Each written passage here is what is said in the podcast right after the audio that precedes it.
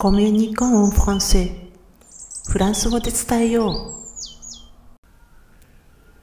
Bonjour! こんにちは、ひろみです。え今回はフランス語のフレーズで、相づち、褒めるのすごい、5回目です。まあ、今回、まあ、もう長いこと5回もやってきましたが、え最最終回です、え、これ、褒める表現の相づちの5回目最終回です、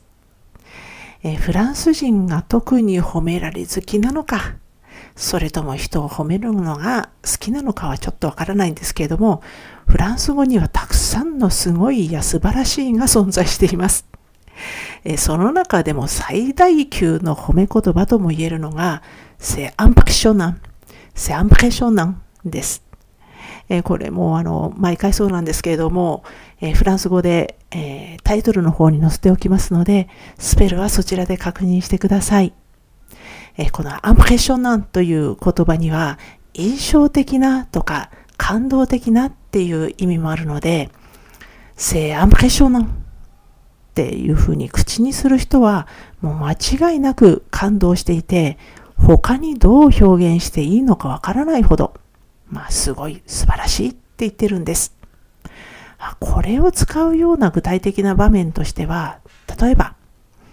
東京で外国人に呼び止められて、はあ、英語が苦手だからなと思って一瞬引いてしまったけども、ちょっと聞いてみたら、外国人特有の鉛なんてなくって、流暢な日本語だったから本当に驚いたし感動した。まあこういう時のすごい素晴らしいをフランス語にすると、セアンプレショナということになります。他ではありえないほどの印象的で感動的な体験なので、このアンプレッショナっていう言葉が使われるんですね。えー、ま、なお、まあ、このフレーズっていうのは、人だけではなくて景色なんかにも使われます。えー、その場合は、もう本当に生涯忘れられないほどの感動を、まあ、しちゃって、素晴らしい景色ということが前提になります。これまでたくさんご紹介してきた褒め言葉だったんですけれども、いかがだったでしょうか？初めて聞いた方や、まあこれ知ってはいたけど、今一つ違いがわからなかったなんていう方のご参考になれば幸いです。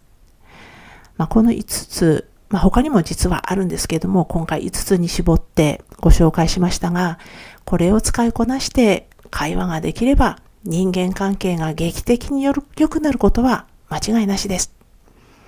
嘘やおせち抜きで褒められて嬉しくない人なんていませんからね。では、今回も最後まで聞いていただきありがとうございました。アビアンとまたね。